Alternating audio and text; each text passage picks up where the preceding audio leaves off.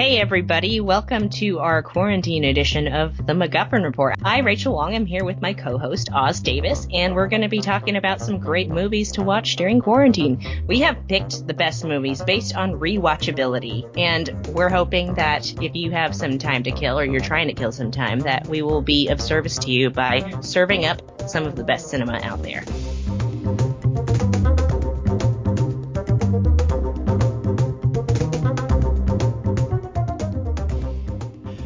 See, over the last two years, the Nazis have had teams of archaeologists running around the world looking for all kinds of religious artifacts. Hitler's a nut on the subject. He's crazy. He's obsessed with the occult. And right now, apparently, there's some kind of German archaeological dig going on in the desert outside of Cairo. Now, we've got some information here, but we can't make anything out of it, and maybe you can. Tanis development proceeding. Acquire headpiece staff of Ra, Abner Ravenwood, U.S. Nazis have discovered Tanis. Just what does that mean to you, uh, Tanis? Well, The city of Tanis is one of the possible resting places of the Lost Ark. The Lost Ark. Yeah, the Ark of the Covenant, the chest the Hebrews used to carry around the Ten Commandments. What do you mean, Ten Commandments? You're talking about the Ten Commandments? Yes, the actual Ten Commandments, the original stone tablets that Moses brought down out of Mount Horeb and smashed, if you believe in that sort of thing. You guys ever go to Sunday school? Well, I, Oh, look.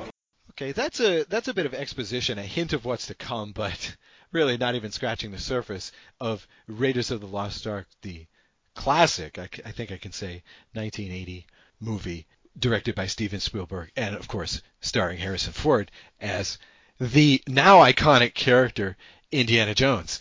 This movie really ticks all the boxes in terms of rewatchability. We love the acting. In my opinion, and I'll probably talk about this a little bit further on down the line, this is Spielberg's, Steven Spielberg's finest work as a director. Some of the things that he's doing with creating, recreating those pulp fiction stories of his youth, um, which is really what Raiders of the Lost Ark and the other Indiana Jones films are really about is this again celebration of youth that he was so famous for in all of his movies up until Schindler's List. Uh, really exciting movie, great dialogue. You forget how fast paced it is. You forget the the specifics, the characterizations. The location shots are sumptuous. But I almost never do this when I review the movies. But I'm gonna go from a personal experience on this one. Okay, I saw this in the theaters. I think it was. It was very close after it came out, and everybody was ready for this because you know here's Steven Spielberg who is just you know coming out into his own. He's doing stuff like Close Encounters of the Third Kind. He's doing stuff like Jaws. So he's really becoming like America's favorite director at this time. He's coming on. Plus you're pairing him with Harrison Ford, who was the secret star of Star Wars uh, Part Four, which of course was released first in the series. And everybody was ready for this film. So it's a packed house. Okay, now, Raechel, uh, let me ask you, what is everybody's favorite scene in this movie? Well, it's going to either be the opening with the giant ball chasing Indiana Jones, or it's going to be that part in Act Two where Harrison Ford is fighting this guy with this huge sword and just pulls his gun out and pops the cap in his ass. Right. He's got no time for this nonsense kind of thing. Okay. Ain't nobody got time for Okay. this. Okay. This happens about 40 minutes into the film. And I remember distinctly watching this. Of course, that happens. The audience explodes, right? But I'm thinking to myself, wow. And I'm, I'm about 13 years old, I think, at this time. I think to myself, wow, that is so Indiana Jones. Yes. Like, oh my gosh, yes. already he had become an icon in 40 minutes of screen time. We ought it, it, it, it was as though he had been around for 40 years hmm hmm when that moment incredible. happened. And of course, you're the you're the factoid master. So, do you know the lore behind this whole bit? Yeah, and I think um, forgive us, movie nerds, if you're listening to this and you already know this. Actually, what had happened was this is a completely well, c- not completely, but this is one of those golden moments in movie history that was improvised. This was not in the script at all. Um, we have another moment like this coming up in our next episode, um, as you will see. But this day um, that they were shooting, they were shooting out in the desert, and the crew and the cast were just having a bad time. I don't know if it was crafty or if it was some food that they'd had in um, a local town, but the cast and crew had food poisoning. Harrison Ford was running back and forth every 10 minutes to his trailer to relieve himself. It was just a bad time. If you're watching carefully, you can tell he's got a fever. He's not doing well. He should not be vertical. He should be horizontal. There is a bit, and you can see it because there's one part where he's it's from behind, right? So you see his back, mm-hmm. right? And then it cuts around to him and you see him and he's like all of a sudden he's slumped over. He's like covering his he's already got the fedora on, but then he's covering he's sweating further. Oh, he's sweating like a beast. yeah, just his body is just like get these toxins out. Right. What did you do to me? And he's like I'm sorry. I have to work. It's a good thing Harrison Ford, as you as you probably famously know, never wears makeup right? Because yeah. if he oh, had been, didn't know that. Yeah, if he had been wearing makeup here, he would have been a sloppy mess. Oh yeah, that would have been bad. Uh, so so it never would have happened this scene. So anyway. Yeah, so he looks over to the director and is like, "Hey, listen, I've got a gun. Can't I just shoot this guy?" And they think it over and they're like, "Yeah, you know what? Let's try that." And now we have this amazing iconic scene and funny enough, later in the film, we have another scene where Harrison Ford, as Indy, pulls a guy out of a plane. And that isn't actually a stuntman. That is actually one of the film's producers because the stuntmen were so sick they couldn't work that day. So the producer was like, you know what? We need to get this done. Put me in that plane. So this, this food poisoning lasts more than a shoot day. Right. It was a couple. Yeah. The 80s were a bit more wild and woolly when you're shooting on location in the desert or in the jungle. Yeah, especially if you're shooting on location with film. You know? Exactly. It's not digital. You gotta, it's expensive. Oh, did you know this, Os? Did you know that uh, Tom Selleck was the prior choice to Harrison yes. Ford? Yes. Yes. Crazy. Well, the thing is, like, a lot of folks tend to think, folks from Generation X on down, that Indiana Jones is an original. Even in the cinema, he's not. Right. I mean, you had the Allan Quatermain films. You had a whole bunch of films actually in the 40s that were like this because Egyptology was this big craze in the early part of the 20th century, right? Yes, yes. So later on, you know, the archaeologist became this adventurer. And yes, of course, Spielberg was celebrating the pulp fiction of his youth, but he was also celebrating those movies that he snuck into when he was eight or nine years old. Mm-hmm. And those guys tended to look more like Selleck than Harrison Ford. Um, and you know, Harrison Ford, you can kind of imagine at the time, if you take away the Star Wars thing, is that he doesn't like leap off the screen. Right? He isn't one of these guys, right? He, he delivers dialogue like this. Mm-hmm. He's like that. In in the scene, actually, there was a scene I wanted to talk about. Let's talk about Belloq a little bit, right? Yeah. The antagonist, and of course, you know, like like it is said, most of the time actors like to play the bad guy, right? It's pretty fun. I'm not gonna lie. Right. I don't think that's that's right. You have some experience in this area. I don't necessarily think that's the case in this film or in the Indiana Jones films. I mean, you want to be Indiana Jones, right? But here he is, played by British actor Paul Freeman. There's this incredible scene where Belloq gets to give the monologue, right, about the the absurdity of archaeology. How odd that it should end this way for us after so many stimulating encounters. I almost regret it. Where shall I find a new adversary so close to my own level? Try the local sewer. You and I are very much alike. Archaeology is our religion. Yet we have both fallen from the pure faith. Our methods have not differed as much as you pretend. I am a shadowy reflection of you. It will take only a nudge to make you like me, to push you out of the light. Now you're getting nasty. You know it's true. How nice. Look at this. It's worthless. Ten dollars from a vendor in the street. But I take it I it in the sand for a thousand years, it becomes priceless. Like the Ark. Men will kill for it. Men like you and me. And the antagonist seems more colorful. You know, he's wearing white. He looks great in the desert. He's got his pristine white suit. You know, he's never dirty, perfect. You know, he's got this suave accent and everything. What What did you make of this? What did you make of the bad guy in this film? Yeah, I I liked how sharp they made him. That was a it was clear it was a very clear choice to me that they were saying, look, this is the hero from those 30s and 40s era films where you know that you have the very uh, admirable archaeologist going out to the pyramids and retrieving this knowledge and the artifacts and bringing it back to our world, bringing it back to civilization.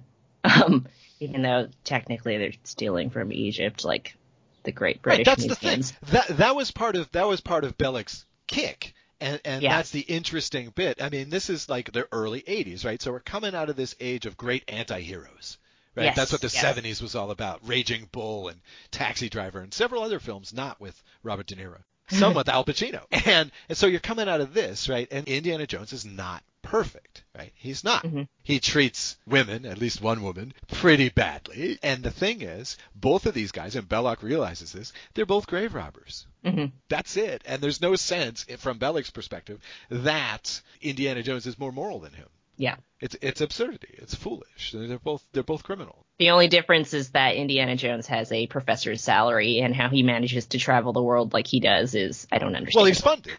he's funded. oh, okay. They tell him that, right? Like he sells the stuff to the museum, right? They do this right at the uh, Mhm. beginning, r- right before the piece that I played. Um, he he sells them to the museum, no questions asked. Right, that's worth a few thousand right there, and then they'll go, okay, you know, we'll give you another five thousand to go buy off Marion, for example. yes. So let's go on to that. One of the things that struck me, and see, this is the thing about rewatchable movies, right? I'm getting so much out of this. This is probably the 50th. And I'm getting so much out of what you're sharing with me that I have missed the million times that I've watched Oh, this. of course, yeah. There's still more in there. Oh man, I'm, I can't wait to watch this again. I'll watch this again tonight. see, I'm not done. I'm not done finding new stuff all the time. So I, I, one of the things I got out of this movie this time was just how much of a badass Marion really is. She's a hero, right? Oh yeah, gutsy. She's not even like Robin. She's more like Batman versus Superman. She's on that level. You know, she she's really on his level. I mean, there's something incredibly sexy about a woman who can drink you under the table. right? So this is how we're introduced to her, right? This is Steven, Steven Spielberg adding his own stuff to the mix. Yeah, he was right. It was the heroines of his day. He was like, let's throw some of that in there. Right, right, except with alcohol. right, we want them drinking. Booze it up a little. Right, a lot.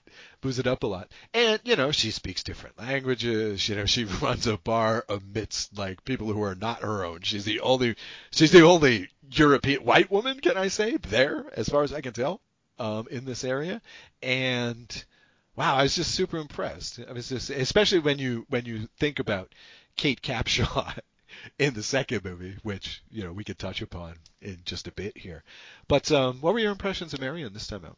Oh yeah, badass. I've always loved Marion. I loved seeing the idea, you know, seeing a woman that can hold her own. She doesn't need Indiana Jones except for, you know, to fulfill the story, but to survive and to thrive like she is, she's completely fine independent without the hero. That was something that was really important to me growing up, being able to see that. I can't imagine what life would be like if that wasn't in so prevalent in the media for me growing up in like the 90s and early aughts and things like that. So And, you know, the funny thing is, is she doesn't need the hero.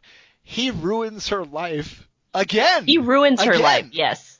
It just to just to add to your point about him being imperfect, he's constantly stumbling into things that are working and functioning and just, you know, like the market, they completely trash the market. Right, Here come the Europeans. you gotta have the fruit cart in there too. Yes, the fruit cart and the monkey. Here's one other thing from me, and then we can go on to, to other bingeable films. Another thing for me is this. I love, I'm really a big fan of Hollywood movies that refresh the cliches. Oh, yes. Looking at this movie, how many tropes are in this movie, but they're great, right? I would love to do like a, a sped up video that, you know, of the film and then a counter in the corner counting the tropes. Like Cinema Sins, except cinema tropes. Yes, like cinema Cinema sins. tropes. Yes. Of course, there are two other films in the Indiana Jones series, and I would say that the third movie, okay, The Last Crusade, is really, really excellent. Almost as good as this one. Oh, I love The Last Crusade. Yes. It, it was hard to choose between the two which to cover, but I feel like since most people have seen Raiders, we start Oh, it's Raiders. this one. It's this one, if only because the ending is better.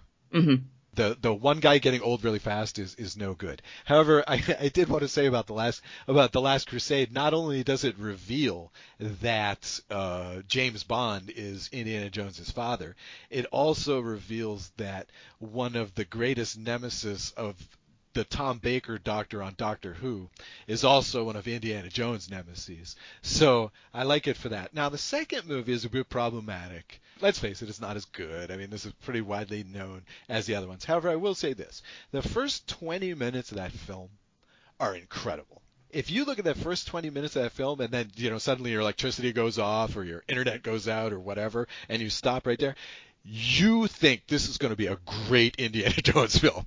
Wait, what were the first 20 minutes of that film? I haven't, I, I, that's not one of the ones that I rewatch all the time, so. It's, it starts off and it's in like uh, somewhere in Asia again, and uh, it's at this bar, right? This really swank bar, and there's Kate Capshaw and she's the nightclub singer, and she's singing "Anything Goes" in Mandarin, and Indiana Jones is at this big round table with the dude that he's doing business with, like he's buying some diamonds from him or something like this, right? Some some artifact, right? Something like this. And there's this rotating bit in the table. And so they're passing stuff along, or there's, they're spinning it along and stuff like this. And then they're doing all this exchange stuff. And then all of a sudden, it turns out that Indiana Jones has been poisoned. And now this dude is going to blackmail him, and here's the antidote right here. Well, one thing leads to another, and then all of a sudden there's chaos. There, like an ice machine falls over something, so there's ice all over the floor, and the diamonds are on the floor, and the antidote's on the floor, and everybody's like looking for the stuff or running around or like shooting each other. And all. It's Classic. great. Classic yeah, and then they get away, and then they're in the airplane, and of course you have the Indiana Jones. I can't, I can fly, but I can't land, and all that stuff. And so they have to like parachute out of the airplane from like 200 feet with like a rubber raft, and then they go down this snow-covered mountain on this, raft, and they're maneuvering it. It's, it's, uh, it's awesome. And it's just like this. They keep going. Spielberg finally got to do his James Bond opening. It's a James Bond movie. It is, but see, you still you still buy it, right? Because you expect Yes, you yes, would absolutely. expect once in a while Indiana Jones has to do this, right? He has to put on the tuxedo and and and mix it up in the upper class once in a while. He does, right? Because that's so Indiana Jones, right? But then the movie kind of goes to hell. It's not bad, but it's certainly not good. You might, if you're a completist and you'd like to do the trilogy, you should watch it as as part of the trilogy. And again, like the the opening bit really makes it worth it. I think basically it all goes down the hill when you get the shot of like them coming into a town on elephants and Kate Capshaw is riding hers backwards for the cheap laugh. Yeah, I think I think that's uh, yeah. it's it's it's downhill from there. I even didn't mind the kid uh, sidekick. Short short round is pretty cool. Oh, I love Short Round. He he made Yeah, the rest yeah, of the movie good- for me. good driver. Fun fact: uh, Jonathan Ke Quan he didn't actually audition for the role of Short Round. His brother was auditioning, and apparently, I guess his parent or guardian or whoever brought them in for the audition. Jonathan Ke Quan was telling his brother what to do in the audition. He's like, "No, no, no, don't do that. Do this. Do this. Do this." And the cast casting was watching, and they were like, "Let's let's let's audition that kid." And he he I've he booked heard it. that story. That's right. That's right. He's from Alhambra. That's one good trilogy you should watch. Raechel, let's get to it. You tell us. I believe this is your favorite trilogy. Yeah, yeah, it's it's going to be. Why don't you tell us about it and and and tell me why it's watchable. Okay, Os, I know you don't you are not crazy about Lord of the Rings. You may not even like it. Um, but I will come in and say I was a Tolkien fan before the film, so that's where some of my loyalty comes from, but I was blown away when I saw what Peter Jackson did with the lore and the characters and the books. He was also a super fan, a super nerd. He also kind of looks like one. He looks like a hobbit. If you've never seen what Peter Jackson looks like, Google it right now. He looks, he genuinely looks like a hobbit. The only difference is that he can grow facial hair. Hobbit cannot. Um, oh my. so, um, I don't even know where to start, but these movies came out when I was a kid and my, I was, my attention was grabbed. Like if I was not already, um, a huge fan of The Hobbit and the Tolkien trilogy, then I became even more of a fan. I will say the Hobbit movies, I went to see them all. I have seen all of them maybe twice. First time in the theater, second time on the plane on the way to New Zealand just because. Um, but I will say it is you got a lot. Well, you got a lot of time. Like 16, 17 hours worth of time. It is like eating junk food, though. You don't feel great afterwards. I mean, the casting was good.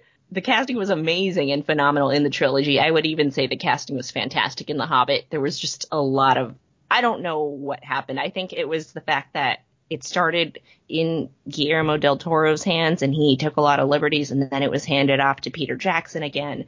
I think kind of kind of a similar the similar trouble that the most recent Star Wars movies had going from Abrams and then back to Johnson and then back to Abrams again and they didn't really respect each other's process and yeah, but there is a uh, there's a series of movies that Os will cover later where they successfully completed a trilogy with a change in director in the third film, and we'll we'll talk about that later. But it can be done, guys. It can be done. Um, but obviously, Hobbit is kind of a dumpster fire example of what happens. It can be, it can be done, but Hobbit is not that. Hobbit is not that. It is more of the rule than the exception. Um, so the Lord of the Rings movies, gosh, it's hard to know where to start because I've been a fan for so long. I'm even playing the MMO game still. Really? Um, wow. Yes. You yes. are hardcore. It it holds up. I've played the MMO game. I've played played the PlayStation games. I've played the Game Boy game. Huge fan. And they do an incredible job. They hire great designers and great writers for their games. So, I mean, it's it's just hard to mess it up when you've got really good content to begin with, I guess. Have you ever written a fan fiction? Uh, yes. Oh, wow. Okay, nerd level 10 achieved. Yes, level 10. I Okay. I don't know if I should share this. Gosh. Oh, wow. Now that you start like that, you got to follow go. through. I know, I know. I used to teach Elvish online. Wow, no joke. And I would accept payment in whatever the forum's payment terms was, like gold or something. Wow. Wow, I'm pretty hardcore Trek fan, but I've never taught Klingon or Vulcan online. But do you speak it? Oh no, no, no, no, no. it was funny. Like I, I, there was this quick story. Uh, I, I used to work in an office, and one time at work, this was when the Hobbit movies had come out, and we were talking about it, and I sat next to this uh, girl who's a big movie buff, and she was like, "Did you watch it?" And I was like, "Of course I watched it. I'm a huge fan." She's like, "No, no, no, I'm a huge fan. I hated it." And I was like, well, it wasn't great, but I didn't hate it. Like I love, I just wanted to be in the world more. Like if I think about it critically, of course it was trash. But for me, it was being more about in the world. She's like, well, you're probably not a big fan. I didn't really tell her that I used to teach Elvish. Wow. But I'm uh, not okay. one to. You know, okay, you brought this. You brought this up, so I'm going to get on the soapbox here for a second. All right, I got to admit that I'm a bit tired of the toxic fandom. And I'm really disappointed if this kind of stuff is in the Tolkien world as well. But I'm getting really tired of the toxic. It's awful. I'm uh, with you. It's insane because look, here's the thing, okay? I mean, I'm especially into Star Trek and Doctor Who, and both of these fandoms are going friggin' well. The oldsters, let's say, are going frickin' ballistic with what each show is doing. Now, I happen to think that the new Star Trek stuff is good, and the new Doctor Who stuff isn't very good. Mm-hmm. But there's no way to rationally discuss it anymore. There's no way to rationally say, um, here are the problems with Doctor Who and here's how to fix them without being called a hater. Mm-hmm. Right? There's no mm-hmm. way to say, I like the Picard series without saying, no way, the original series is better. It drives me up the wall. This is not critical thinking, boys and girls. It's not even fandom. No, it's not fandom at all. No. It's it's just dogma is what it is. And it's pretty sick if your hobby turns into dogma, folks. Let's tone it down. Another good reason to binge watch movies. Get offline and watch these movies instead. You know? They're more fun. They're more Yeah. fun than online. Exactly. I haven't been on the forums recently and I don't really care to go back, but you know, back in the day I remember people arguing about whether or not the Balrog had wings. Um, or if it was like Oh, a sure. metaphor. But you know, sure. that's where it ends though. They they agree to disagree and they stopped it there. It wasn't like, oh, you're not a true fan then if you think that. Right, right. You're just It didn't hater. get personal. It was just like, um, well, actually, and then it stopped there. And now people have to troll each other and swat each other and dox each other over this stuff. It's You crazy. be- you got to be dogmatic. You got to be dogmatic and pig-headed. In any case, let me bring it back. Uh, I just wanted to say, look, I'm not the biggest fan of Lord of the Rings, but I'll tell you what. Again, I'll go, I'll go to the personal experience. Um, when I was a kid, back in the day, it- we had access to a lot less stuff. There was just a lot less stuff. There was no internet. Da da da da. da. And pretty generally, I think I can pretty much say that in those days, look, you were either if you were a geek, you were either a science fiction geek or a fantasy geek.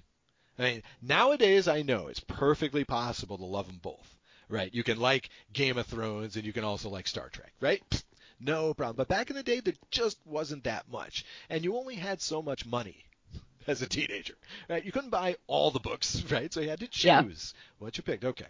So, and Tolkien to me was pretty damn near incomprehensible, right? I tried to read it once or twice, gave up, right? Just couldn't stand it. Just couldn't stand it. Uh, It's the not Hobbit, for everyone. The Hobbit I got through. Lord of the Rings, no way.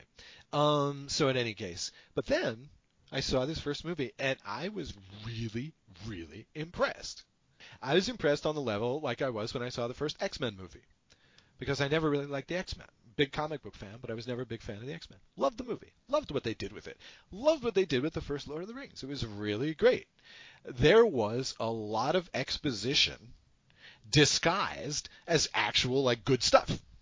As actual character development, as actual like you know nice dialogue, witty dialogue, um, interesting stuff going on. I want to get into this world, right? Really nice world building, right?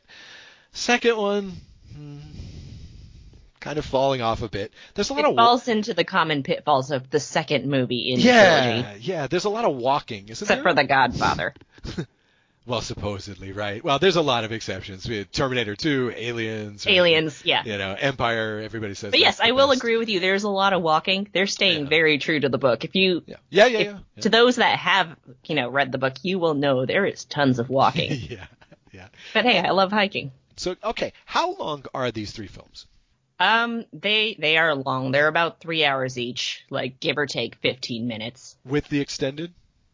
The extended takes you about, I say, 12 to 20 minutes longer than the theatrical releases. I think it's been a while for me. I don't watch them all the time, but So you could probably get about 10 hours yeah, out of yeah. this. Okay. You know, this Yeah. is it. This is important for the purposes of this miniseries because Yeah, you know, want to kill your Saturday? Right. Lord of the Rings. Here's here's 10 hours. Right?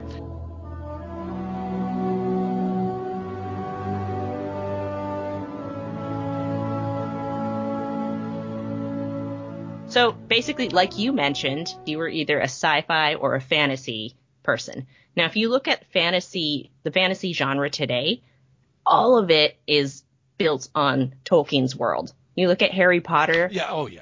it totally mirrors Tolkien's world. Yeah. You look at um, what are some of the other big uh, fantasy things right now? Like it was just Well, Lord of the Rings, Mortal Engines. You look at which was directed by Peter Jackson. You look Ga- at Game of Thrones. Game of uh, Thrones. yes, Game of Thrones is a uh, huge one, Wheel of Time. Wheel of Time, yeah. series. which Um, is I haven't.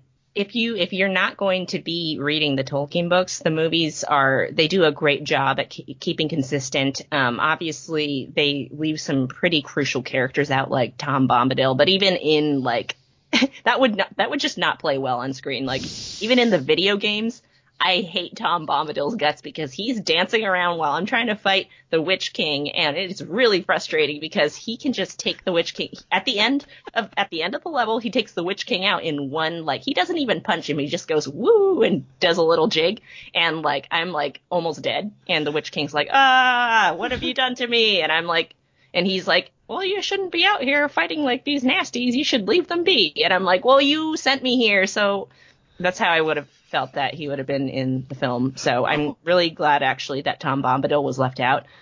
There is a lot that has been left out because you're not going to be able to pack dictionary sized books into movies and which is fine.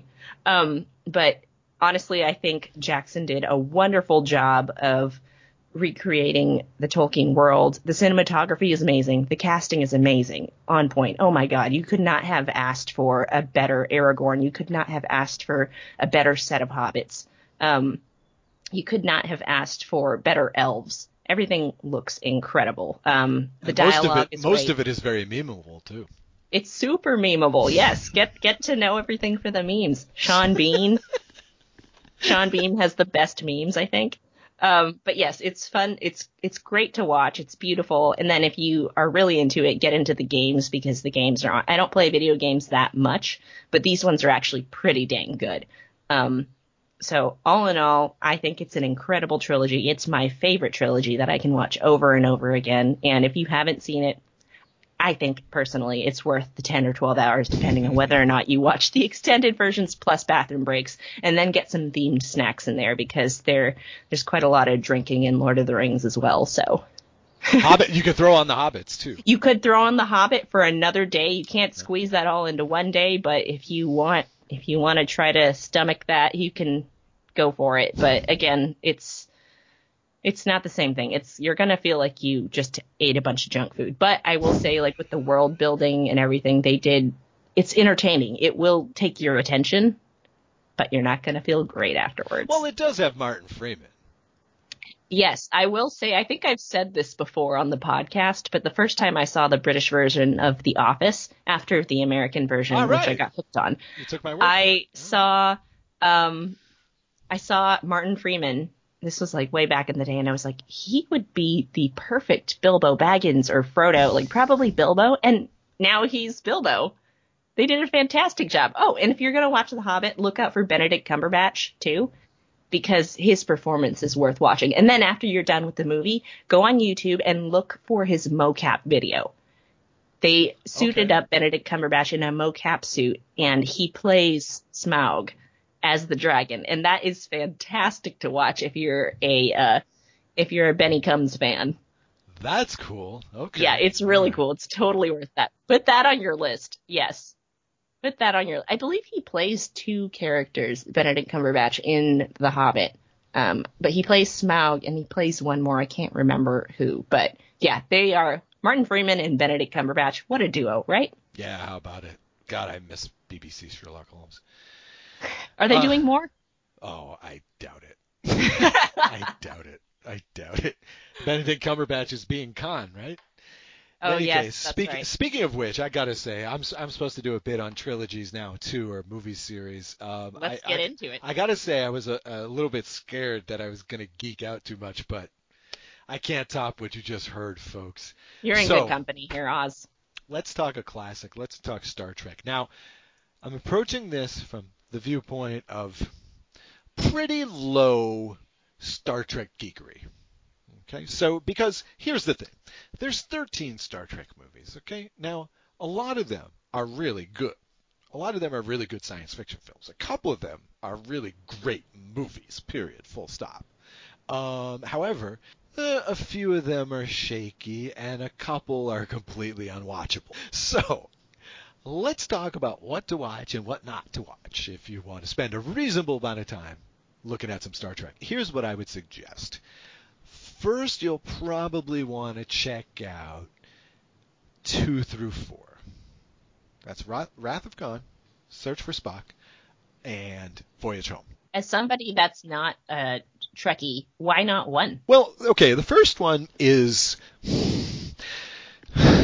Okay, the first one is was an attempt, a hasty attempt to make Star Trek into Star Wars.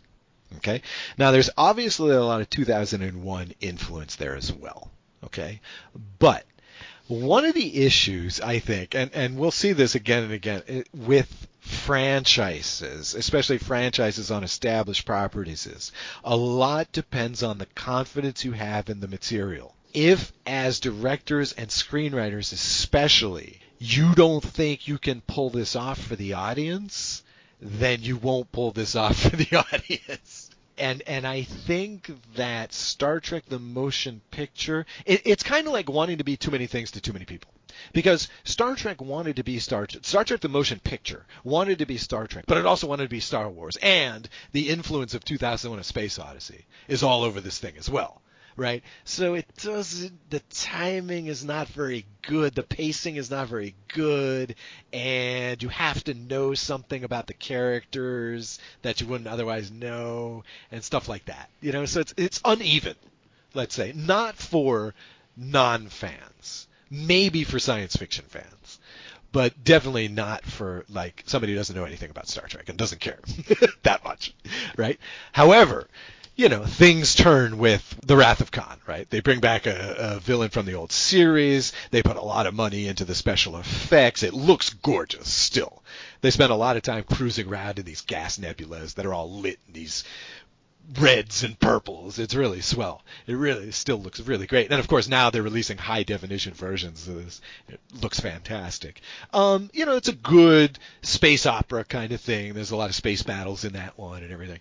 It's, a, it's an engaging film. Third film takes place a couple of months after the events of the second one, right? But completely different story. They start on Earth and they get into shenanigans, have to steal the Enterprise, have to steal a starship, et cetera, et cetera, et cetera, find their friend who they think is dead, but maybe not, all this kind of stuff. And then in part four, which takes place a couple of months after the events of the, the last one, we go in a completely different direction involving time travel. And yes, Star Trek 4 is that one that most people know as the one with the whales. Very funny movie. For me, this one in That's how I know it. Of course, that's how most people know it. Uh, that are not Trek geeks. I mean, most Trek geeks, I swear, we don't know the name. it's it's the whale. It's the probe. it's the one the probe.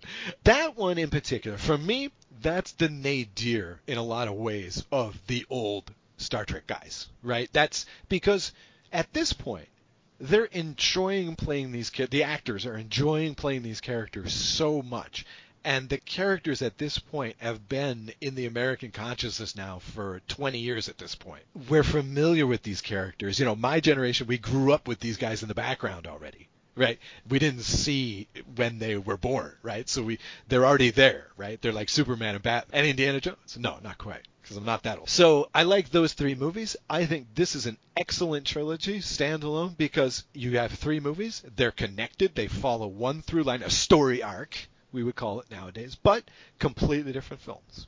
Sometimes switching directors, sometimes switching actresses, disappointingly enough. One of the biggest dis- one of one of the uh, formative women in my uh, movie fandom life was Kirstie Alley in the second Star Trek movie. My God, as the Wait, Kirstie Alley? Yeah, yeah, she, yeah. She's in. She is Lieutenant Saavik, who is supposed to be Spock's protege She's a half Vulcan, half Romulan. What? And my God, man, my God, she's young and she's gorgeous. And as an impressionable science fiction geek, it just wasn't fair. So, but unfortunately, I just know her from It Takes Two, the uh, Mary Kate and Ashley Olsen movie. Oh, you've got to be kidding! You ever hear of a show called Cheers?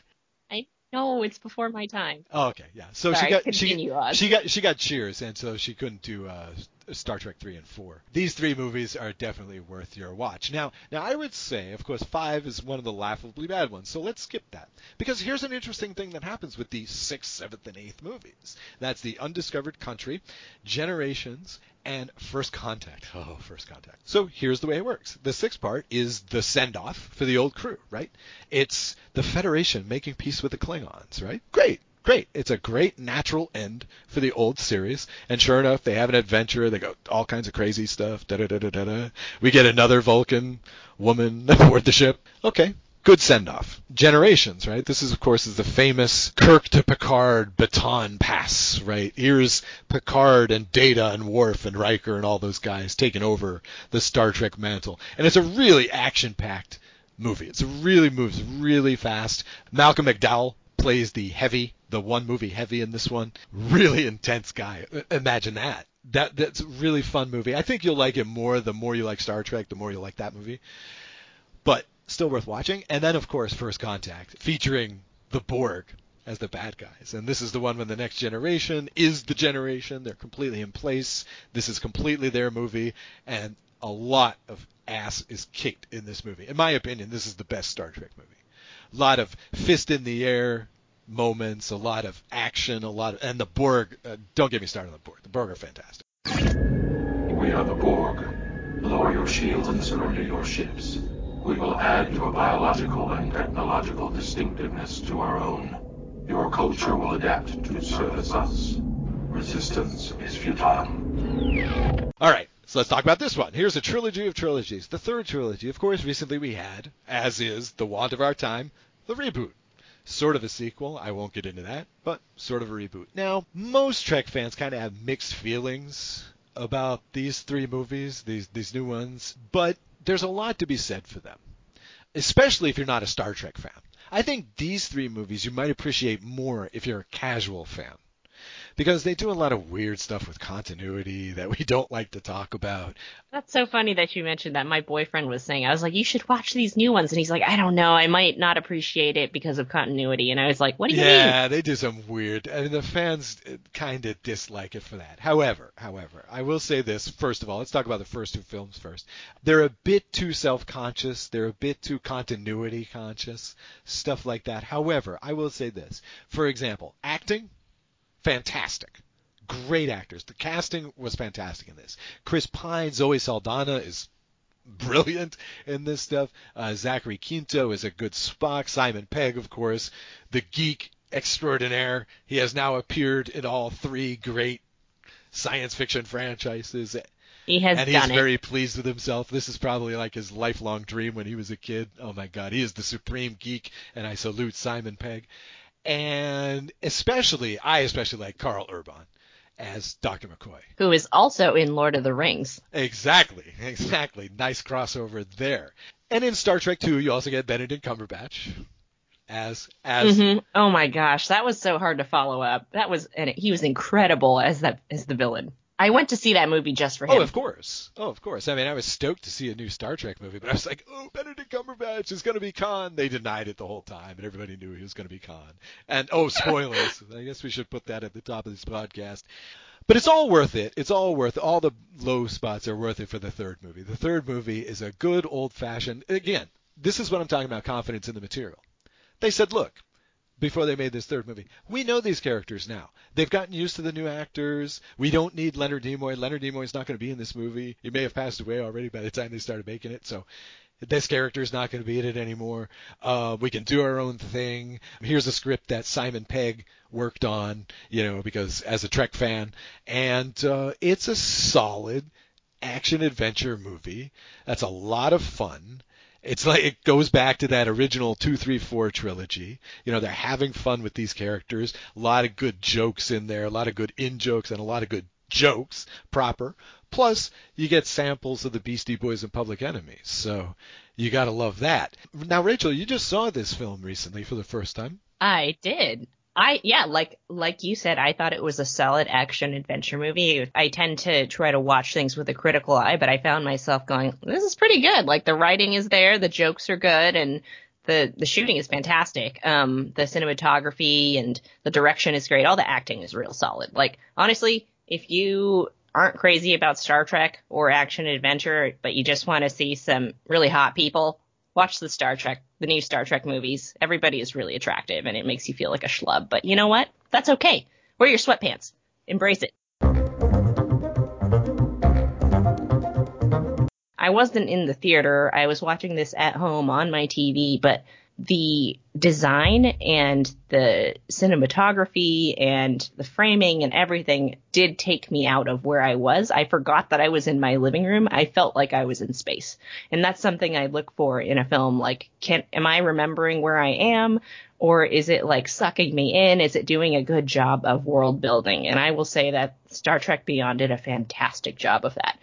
It is difficult. Poor Idris Elba poor Idris Elba had to follow Benedict Cumberbatch's villain, and that was tricky. Uh, that being said, I did love the swarming bee villain mechanism. Um, I thought that was really cool and really fun. And like the previous two films, it kept up the spirit of the, you know, of the Star Trek show. Um, they just crank up the drama and the action for the modern day audience. But I did feel that something about the way they put the film together did feel like the original Star Trek from what I've seen. Because um, my mom was kind of a Trekkie, so she'd have me and my brothers watch some of it. But yeah, solid acting, solid directing, solid casting. Um, and it's also a great way to get a look inside the Enterprise. I don't know if we want to spoil any of that, but I thought it was that was a really gutsy thing for Pegg and Jung, the writers,